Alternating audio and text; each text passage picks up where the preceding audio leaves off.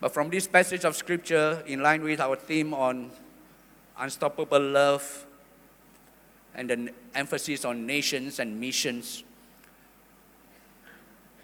I'd like to share on prayer and the destiny of nations. Now, last weekend and this weekend has been fantastic. Last weekend we have been blessed with prayer ignite, the emphasis on prayer. And last night on worship and the, and, and the presence of God, just been beautiful. We have been so blessed in that, in that manner. And I'd like to pick up even on the theme of prayer, you know, and uh, uh, uh, uh, what we have received from the Lord, even through his servants, John Mulinde, Julius Subi, you know, and the like. Prayer and the destiny of nations. Do you know when is the first time that the Bible mentions the word prayer? When is the first time that man really call out to God? It's found in Genesis chapter 4, verse 23. And that was the generation of Enosh. He says, during that time, during the time of Enosh, man began to cry out unto the Lord. Can you just imagine? It takes four chapters in the history of mankind. After four long chapters in the history of mankind, mankind finally cried out to God. What takes them so long?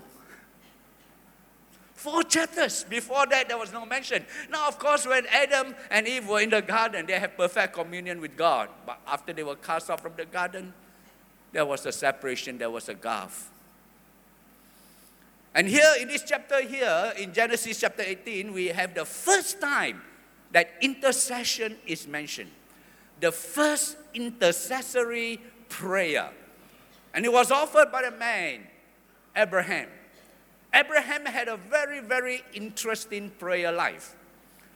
But this passage of scripture is a very uh, uh, mysterious. In the, there are a lot of elements inside this chapter that are kind of mysterious. What really happened? It is very, very interesting. Now, God has spoken to Abraham before. Abraham had reached out to God before, you know, in Genesis chapter 15 and in Genesis chapter 17. Three times God has spoken to, to Abraham before, but all of these have to do with his own personal uh, uh, matters. You know, about the family, about the son that shall come forth, about the covenant blessings. But here you find that God appears to Abraham in a different manner. Now the Bible tells us that, you know, there were, there were two three men that appeared to Abraham. You know, and uh, who are these three people? Now it is very clear that two of them are angels. But who's the third man? Now these two angels, they, uh, and, and, and, Abraham prepared a meal for them, and that was uh, the usual uh, uh, uh, Middle Eastern hospitality. And after the meal, God began to converse, you know, and then after that, two of these men went towards left and went towards the direction of Sodom, but one remained. Who is this one person who remained to talk to Abraham? Now, the two angels went to Sodom, and it was there that they met up with Lot. But here was one person who remained, and we believe that it was none other than God Himself. The third person is God Himself in the flesh of a human being. Very mysterious how it all happened. All right, but it is, we believe that it is a pre incarnate Christ, even. And in this conversation, it is the most, the most interesting conversation. We have an idea of what prayer is all about. Prayer is, first of all, a relationship with God. Everybody say relationship with God. It is relationship with God. In verse 16 to verse 19. Now we know that God called Abraham as his friend. And actually, it was the Jews who believed that Abraham was a friend of God. They, they, they, they call him a friend of God. And several times in the Bible, it was mentioned that He was called a friend of God. Prayer is a relationship, a friendship, a fellowship with God. Abraham was a friend of God. Second Chronicles 27, Isaiah 41, verse 8, and also James chapter 2, verse 23. Why is he a friend of God? Because he had a relationship with God. A relationship that is so close that even the angels and the Lord says in Genesis 18, verse 19, For I know Abraham. I know Abraham. Does God know us? Does Abraham know God? Yes. There is that beautiful relationship. They know one another. And that is the basis of this fellowship with God or of prayer. God have this confidence in Abraham. I know Abraham. I know that he will order his family. I know that he will teach his children. God revealed all of this. Some of us, when we come to prayer and we see Abraham as the example, I say, Oh, Abraham is so high there. He had revelations after revelations of God. I am just an ordinary person.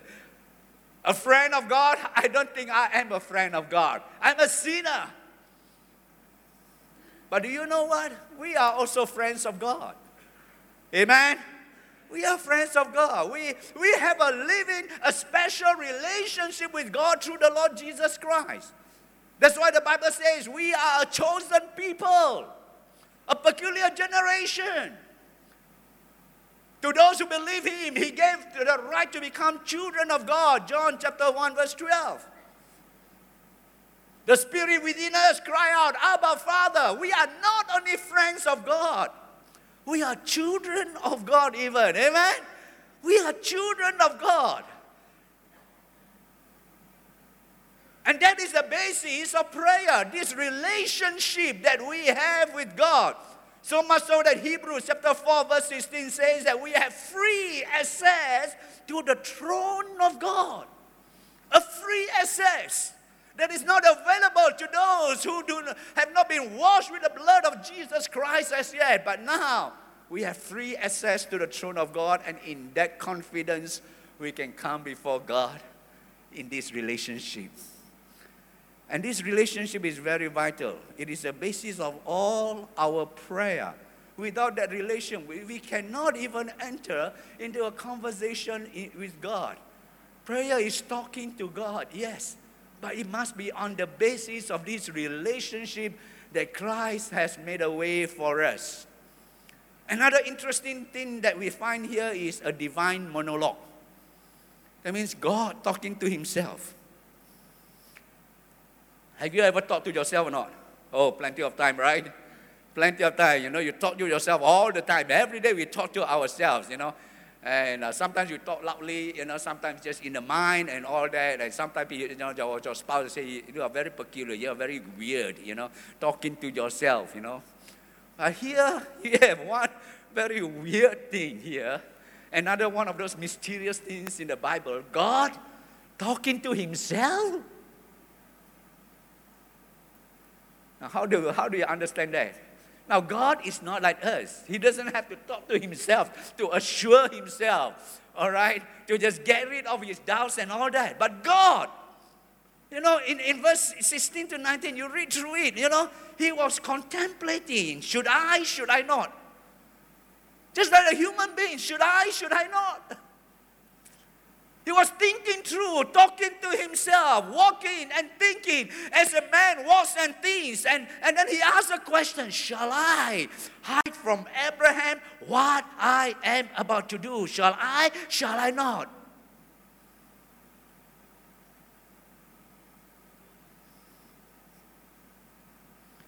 But in this monologue itself, it reveals the very heart of God, the very nature of God. That should draw us closer to Him. The Creator who doesn't have to explain anything to anybody. And yet He took the trouble to explain what He is about to do so that He may not be misunderstood by His friend. Sometimes before you do something, you have to explain to, you know, clearly to your wife or to your, your colleague and all that, okay, this is what I know, and, and uh, if, if there's no explanation, it may be misunderstood. And that's what God was doing. I'm going to, I'm about to do something to Sodom and Gomorrah. But before I do it, you have to explain this action to Abraham, his friend. Wow. The Creator doing that. That's the level of relationship that he has with Abraham. How wonderful. And in that relationship, God reveals his purpose to his friends. God reveals his plan and his purpose to his friends. And so Abraham got a special revelation of God's purpose.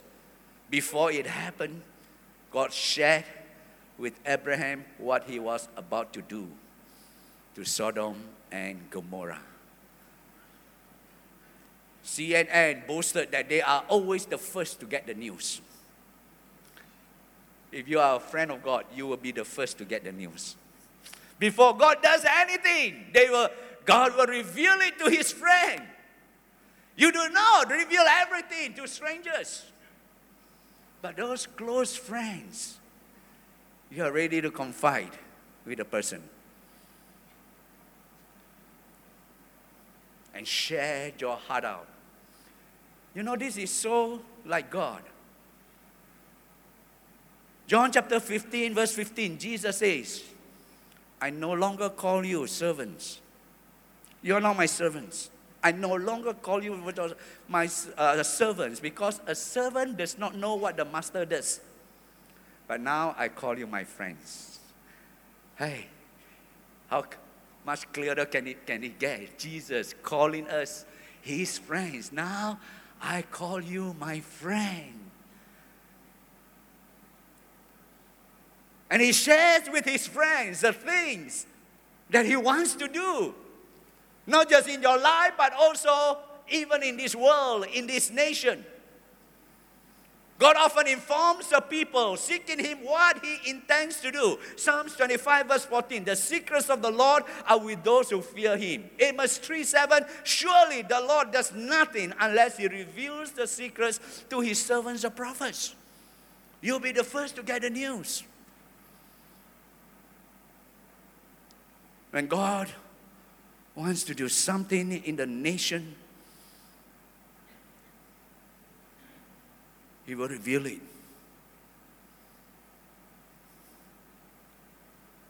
So, prayer must be based on the knowledge of God's purpose and plan. Prayer is not to get our will done, but to get God's will done. You know the purpose and plan of God. It shall be done. That's what John Mulinde said last week. Thy kingdom come, thy will be done. That is the end of prayer. Not my will, but thy will be done. And so God shared with Abraham what he was about to do to Sodom and Gomorrah. Sodom and Gomorrah, although here is mentioned Sodom only, but you find that Sodom uh, uh, encompasses five different cities actually, and the main one is, is, is covered here, that is Sodom. It covers five different cities already. The first mention or statement about Sodom is uh, in Genesis 13, verse 13. What is Abraham's knowledge about Sodom? We do not know whether he has ever visited Sodom or not. But when the king of Sodom came to give him something after his victory in the battles, when the enemies have taken even Lot, his nephew, and the people of Sodom, you know, it was, it was Abraham who rescued them. And the king of Sodom wanted to give him a gift, but he would not receive it for whatever reason it is. Maybe he knew that it was corrupt money. or whatever that gift that the king of Sodom wanted to give, and he would not receive it. And so here in Genesis chapter 18, we have Abraham interceding with God for Sodom. And in Genesis chapter 19, Sodom is destroyed. The Bible says the cry of Sodom is great. That's the reason why the three men came, because the cry or the outcry of Sodom is great. What is this cry? It is the cry of sin. And what is the sin of Sodom? Now, many people think that the sin of Sodom is sodomy. That's where we get the term sodomy. What is sodomy? It comes from the term or from the city of Sodom. And that is uh, uh, uh, uh homosexuality. Now, the Bible does not mention homosexuality, but later on in chapter 19, you will find that when the two angels went to see Lot, you know, and uh, then the man, the man of the city came out and wanted to have a sexual relationship yeah, with, with, with, uh, with the visitors of, of, uh, of Lot. It was more of they wanted to have a gang rape. It was a gang rape. But it was definitely sexual in nature. And the cry of the people or the cry of the city has come up to God. God would not stand for homosexuality or same sex kind of relationship. And the Bible depicts it as the sin. Now, that sometimes God depicts the sin of the nation as having been filled up to the brim. The sin is so bad already that there's nothing that can be done to redeem that city or that nation. Even if the righteous Samuel, even if Moses were to intercede, God says, I will not hear it because the sin is already full up to the full measure. And that's what happened here. God looks at this sin very, very seriously, and judgment was about to fall. God says, I will destroy Sodom and Gomorrah. And he shared that with Abraham. We think that, wow, Sodom must be a terrible city. But now in the cities of the world, there are so many Sodoms that have risen up. The last I read was San Francisco is no longer a nice city. It is worse than Sodom now. San Francisco. All kinds of pornography, all kinds of immorality. And you don't have to look far, right here in our nation. The LGBT is becoming a big issue. People are becoming more tolerant. Ah, it's okay. They are modern generation. Gang rapes, violence. Oh, if not for the mercy of God, all these cities would have been wiped out already. But judgment has been held back. How can it be held back?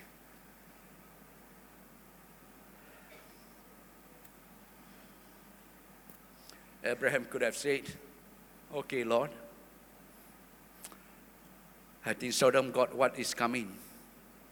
Serve them right.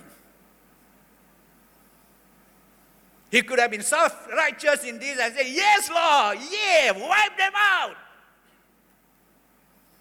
Oh,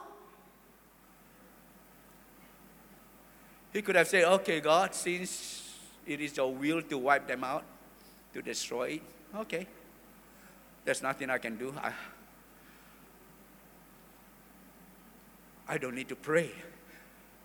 My prayer will be helpless. You have already determined it. What good is my prayer? There's no point to pray anymore, isn't it? And he could just have let the third man walk away. Or God could have said, My plan is established. Abraham, don't disturb me anymore. I've decided I'm sovereign. I can do what I want. No argument about it. And discussion. But it did not happen in that manner. And that's where the beauty of prayer comes in. And what we see next is prayer is a dialogue.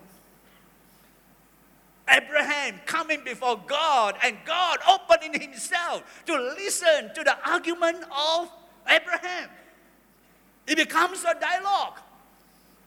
Prayer is not a monologue whereby we just come with all our needs to God, blah, blah, blah, blah, and before God could say, ah, we already said, bye bye, Lord, I got what to do. That's how we treat prayer, isn't it? Many times we just rush in, we not dump all our requests to God, and before God could say anything, we already, time's up. But here, prayer is a dialogue. Bible says that Abraham walked with the Lord in verse 16. The three men, he walked customary, just like when your friends visit you, you walk your friend to the car as they leave. So walk with the three men, the two men went ahead to Sodom, but one remained. And Bible says he stood before the Lord, the one who remained. Abraham stood before the Lord, face to face. You know, and then after that, he even went approach the Lord. You have to draw near into the presence of God. Draw near into the presence of God. And the word approach there means to come to court to argue a case. You know, he, Abraham is coming almost like a lawyer uh, per se to argue a case, you know, because there is a burden in his heart. He cannot take it that Sodom is going to be destroyed.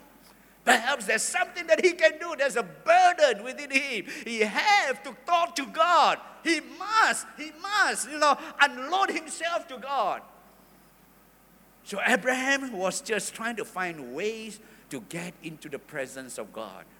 Brothers and sisters in our life, there are things, you know, that comes across our, our, our life and we must press in into the presence of God.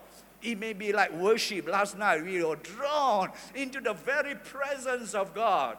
You know, and it was so beautiful you know, with the prophetic drawings, even of the children, you know, and, and, and Pastor Gwen ministered even through the prophetic uh, uh, drawings. And after that, we were drawn further into the presence of God with what Pastor John John shared, you know, and uh, with the singers that were there just praying over the people. Oh, you know, we have to draw into the presence of God. It must be a conscious act on our part. Only those who are close to God can intercede with him on behalf of, other, of others. Otherwise, there's no intercession at all. Draw near to his presence, whether in our worship, in the reading of God's word, in serving him in different areas. God wants to reveal his presence to each and every one of us. And then after that, when he, Abraham has approached God. The Bible says he interceded. He prayed for people that he didn't even know. Who does he know in Sodom and Gomorrah or in Sodom? There's only Lot, his nephew, and his family.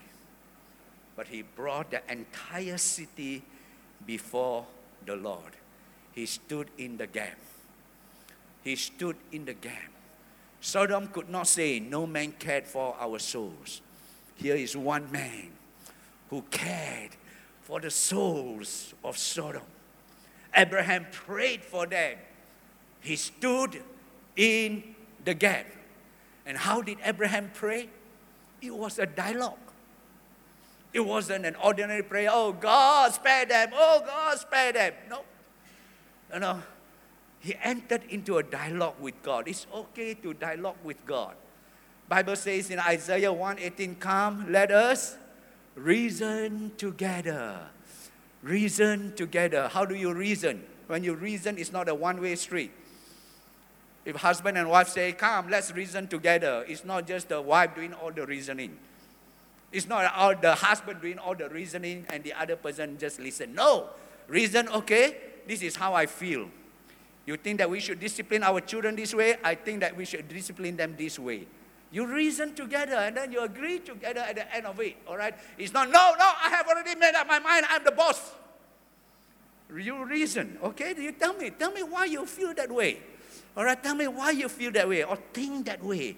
So Abraham tells God what he thinks, and God also tells Abraham what he thinks.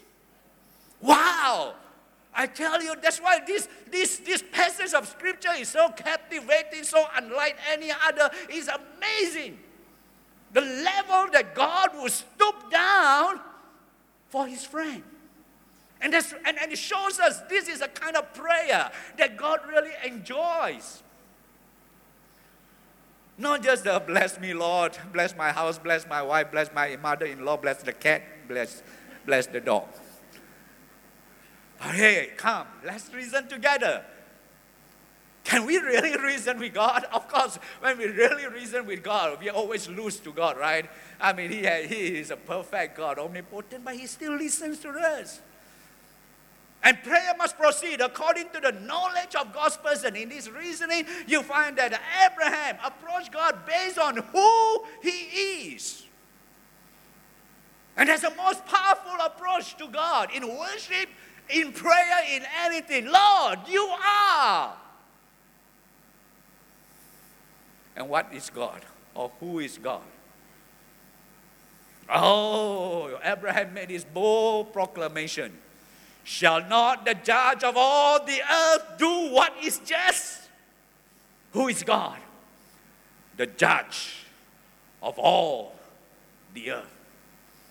Abraham recognized God as the judge of all the earth who does everything fairly, who does everything well, and he's, he's full of justice. He approached God on that basis. Not whether homosexuality is right or wrong. Not whether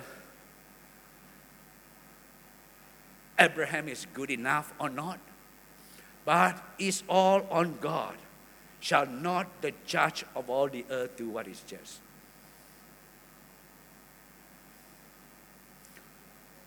Verse 23 Would you also destroy the righteous with the wicked?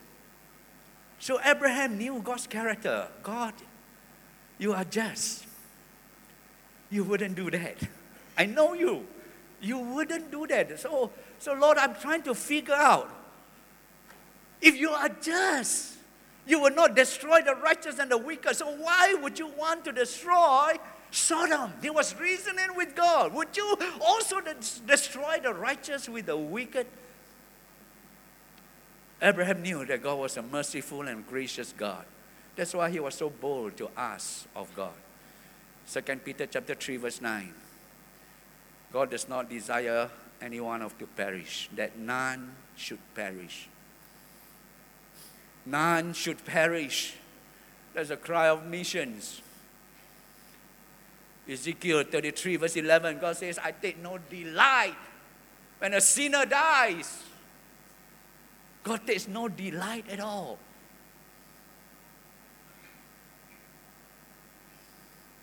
And here is where the dialogue starts. And it seems like Abraham begins to bargain with God. How many of you likes bargaining? Yeah. In Asia, you have to bargain. Those Westerners who come here, they learn the art very, uh, of bargaining very fast. Otherwise, they will be fleeced.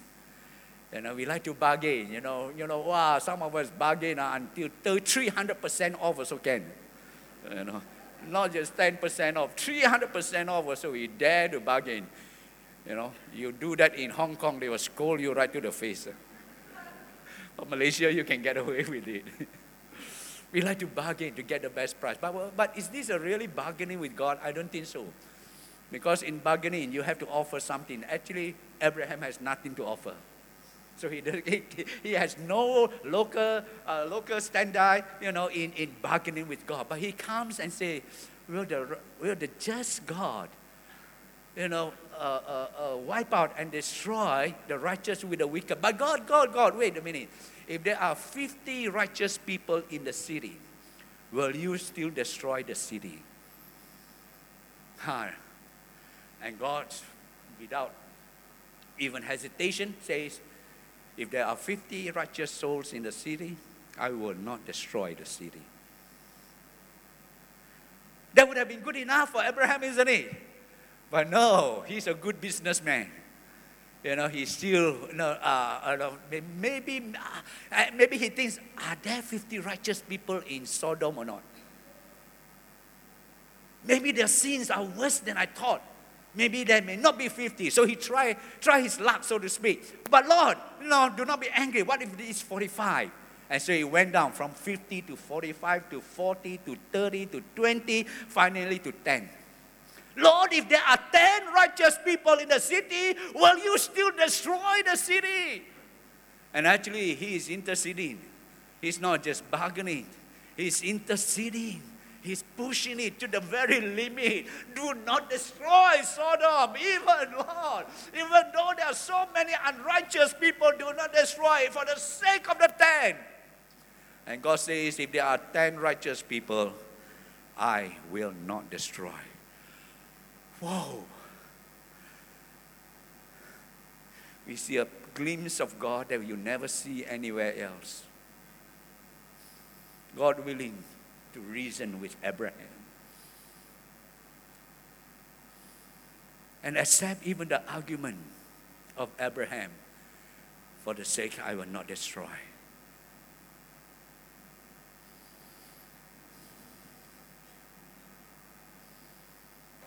Were there 10 righteous people in Sodom? And why?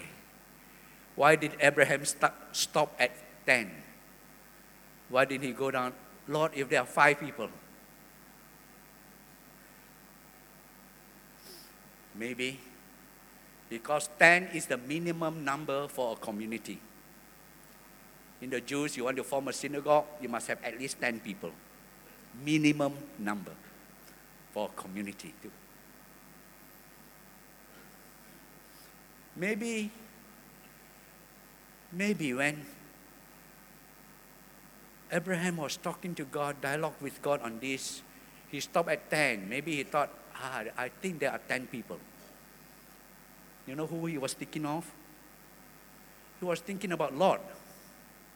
Okay, there's Lot and his wife, he's thinking, two of them. Then he got two virgin daughters, four. Then there are also two married daughters, you know, so there are at least eight people, you know, and uh, there may be one or two others, we are not very sure. But even if they are not, surely Lord, having spent so much time in Sodom, he could have at least won two souls to the Lord already. There are eight in the, at least minimum eight people in the family. So two more, I think can lah, huh? You know, stay, to, stay, stay there for so long, never win anybody to the Lord, you know. So he said, maybe 10 can. So he stopped at 10.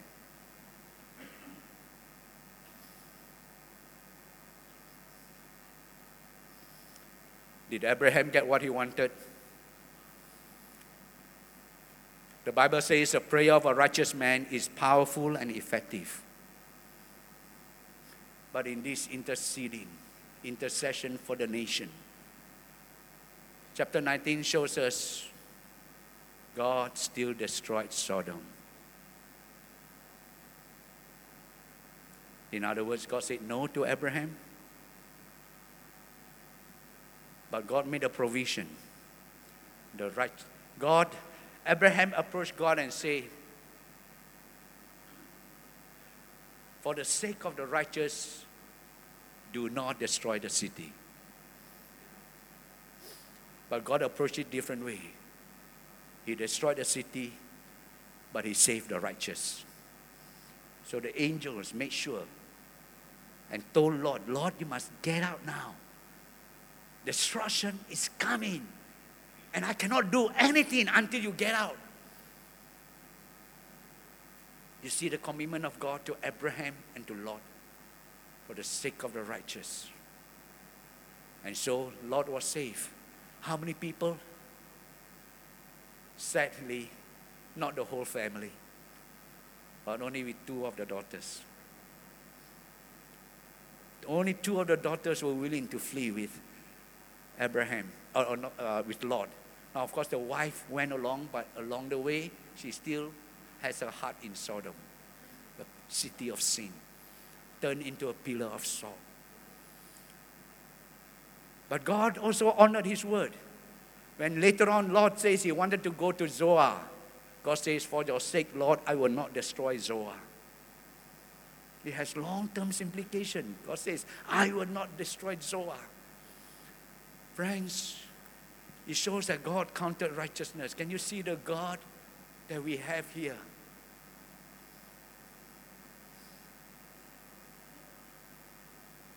He may not answer in the way that we want him to, but he still answer.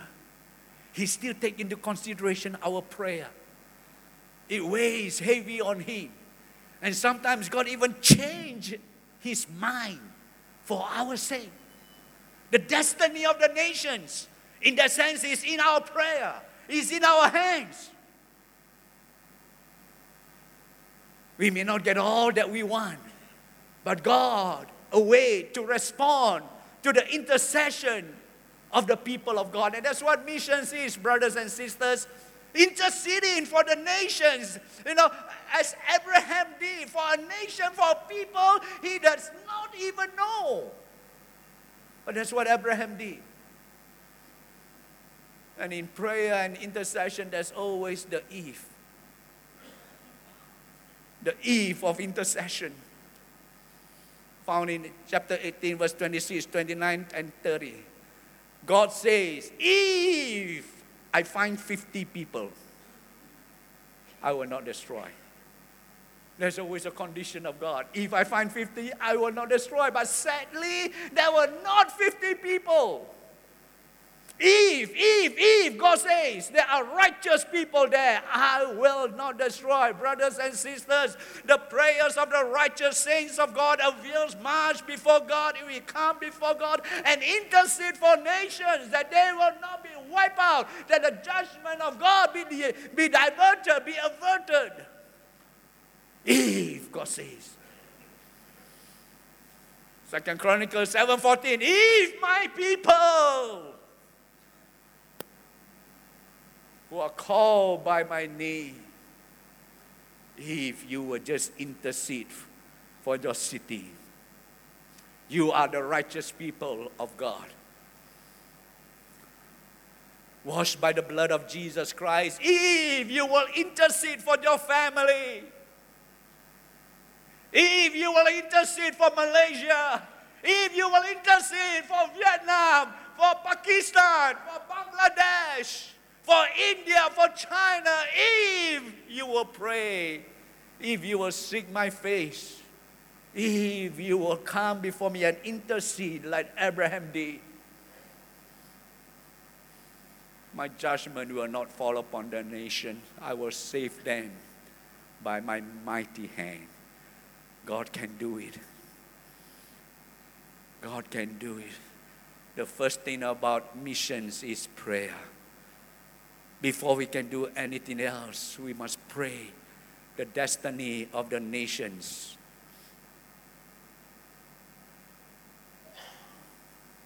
is at hand. And so, what did prayer do to Abraham? It changes him. It changes him. Now he understands God. It gave him a different picture of God altogether, just like many of us. We have a totally faulty picture of God. We think that God is a monster, ready with his big cane. Anybody seen? Voila, bang! Put them into hell, cast them into fire. Our God is not like that. And that's where Abraham's sorry. Yes, you know, because of the sin of the nation, he's about to be wiped out. But he allowed himself to, for his mercy to be shown. If there are 50 righteous, if there are 10 righteous people, I will change my plan. God is not a monster God ready to punish his people. And Abraham saw that. In other words, God, if there is a city with 10,000, 100,000 people, 100,000 people, if there are 10 believers there standing in intercession, your judgment will not come upon that nation. Can you just imagine that? Your prayers, your presence in that nation makes a world of difference. And Abraham was so glad and he was so satisfied. Okay, God, even though Sodom is destroyed, I know, God, the world is in your good hands. The world is still in your good hands. You are not a God who just goes about simply destroying everybody. You are a God of love, your mercy. Abraham never asked, God, can a loving God send people to hell? No, he never used the term love. This time it's about justice. The God who loves is also the God of justice. Can a just God? It's about justice. And God's justice must be met. And a person who sinned must die. Just like Mahathir, our Prime Minister, have said, anybody who steals, you must be charged. And that's not me, uh, that's Mahathir saying. So likewise, God, you know, the law is there. The rule of law is there. Anybody who sins, the law begin to go into operation.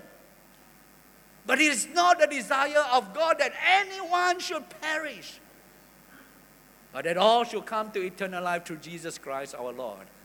And so Abraham was satisfied, and he was a changed man. He begins to understand this God. So, no wonder. A few chapters later, God says, Abraham, I want you to sacrifice your son Isaac. Because Abraham already understood who God is. God doesn't simply go around slaughtering people. He's not that kind of God. Amen? God is not that kind of God. Bomb up people, slaughter people, kill people. No. So that's why Abraham has no problem. God, you want my son? Okay, here's Isaac. Ready with the knife, to plunging. Because he trusted in this God already. Sure enough, God stopped him. Friends, this is the God that we serve. He's a good God. Amen. He's a just God. You know, He tempers His, his, his, his judgment with mercy and with love. Time is up. The Bible says and concludes in verse 33. And the Lord went his way when he had finished speaking to Abraham, and Abraham returned to his place. Who initiated prayer? It was God who came to Abraham, who concluded the prayer session and dialogue. It wasn't Abraham. It wasn't Abraham who said, Okay, God, thank you. I, I got to go already. No, the Bible says, and the Lord went his way when who? He, the Lord, had finished speaking to Abraham. God says, It's done. And he walked away. And Abraham returned to his place. It was God who took the initiative. It was God who concluded the session. God is still in control of all things. So, brothers and sisters, the destiny of the nations many times is in the hand of the righteous. Your prayer avails much. We do not just want to go, we do not just want to give money to nations, but can we bring these nations before the Lord? Malachi 1:11 For my name will be great among the nations says the Lord of hosts. Among the nations. God's hope is still on the nations. He still has a purpose and a plan for every nation. Not to destroy but to give life but he needs people like Abraham to stand in the gap pray on behalf of a world that is under judgment our prayers like Abraham should center on what God is doing in the world Pray for lost nations and the missionaries and the workers and the pastors who are seeking to reach them with the gospel. Pray for the lost city and nation that God would stay his hand of judgment and that many would turn from their sin and trust in him.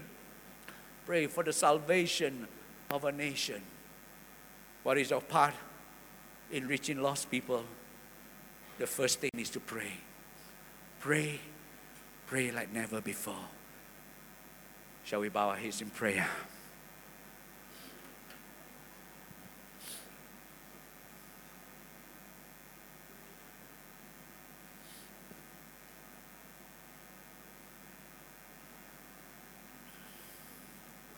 Hallelujah. Thank you, Lord. Thank you, Lord. Oh, you are a just God. You are a merciful God. Thank you, dear Lord. Hallelujah. Hallelujah. Praise the Lord. Hallelujah. Perhaps you are facing different situations you could you do not understand and you have been angry at God. God, why are you like this? Why didn't you do this? Why didn't you do that? Or why did you do this? Why did you allow that?